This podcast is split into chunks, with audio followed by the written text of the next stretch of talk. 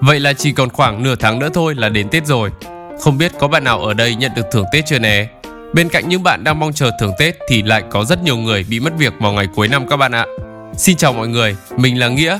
Chúng ta đã quay trở lại với series podcast Dễ thở nơi công sở của Vietnam Works, website tuyển dụng số 1 tại Việt Nam.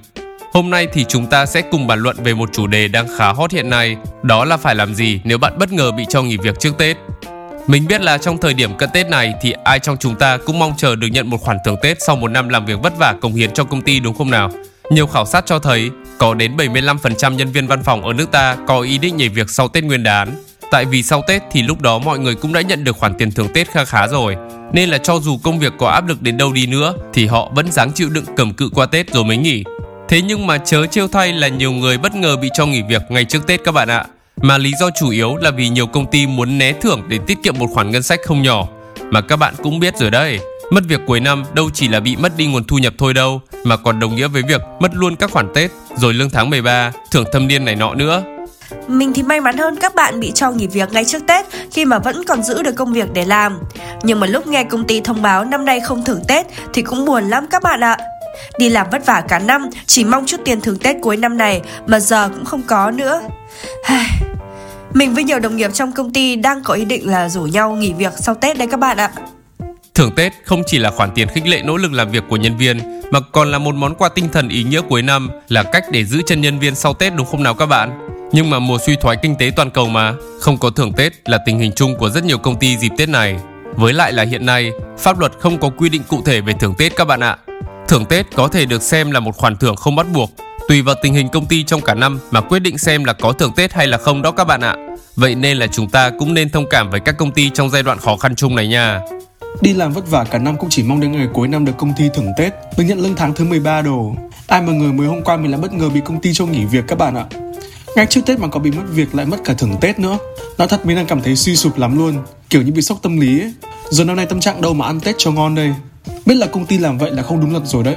Nhưng mình và vài người đồng nghiệp nữa cũng bị cho nghỉ việc Thì không ai đi đòi kiện tụng đòi quyền lợi cả. Toàn im lặng chấp nhận rời khỏi công ty thôi. Phần lớn tại mình cảm thấy nếu đi kiện sẽ bị mất nhiều hơn là được các bạn ạ. Mất thời gian này, mất tiền bạc, mất công sức để mà theo đến cùng vụ kiện. Nội chuyện chuẩn bị hồ sơ giấy tờ rắc rối, đi đi lại lại đã thấy nản rồi.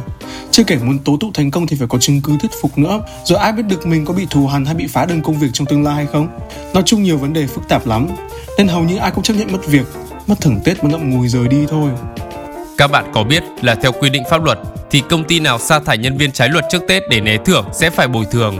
Vậy nên các bạn hoàn toàn có thể khiếu nại hoặc khởi kiện để đòi lại quyền lợi chính đáng cho bản thân. Mình sẽ mách các bạn hai cách hữu ích sau đây, hy vọng các bạn sẽ áp dụng thành công nha. Đầu tiên phải xem rằng tình trạng bị cho thôi việc có đúng luật hay không.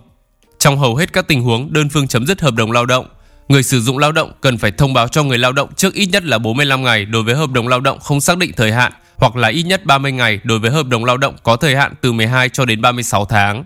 Trong thời gian này, bạn có thể có thêm thời gian để tìm kiếm cơ hội việc làm mới hoặc đào tạo lại trước khi nghỉ việc.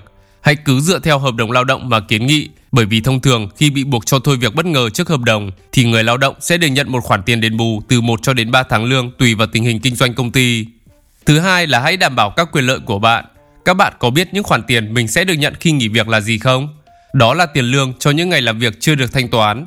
Tiền phép năm, người sử dụng lao động phải thanh toán tiền lương cho những ngày phép chưa được sử dụng.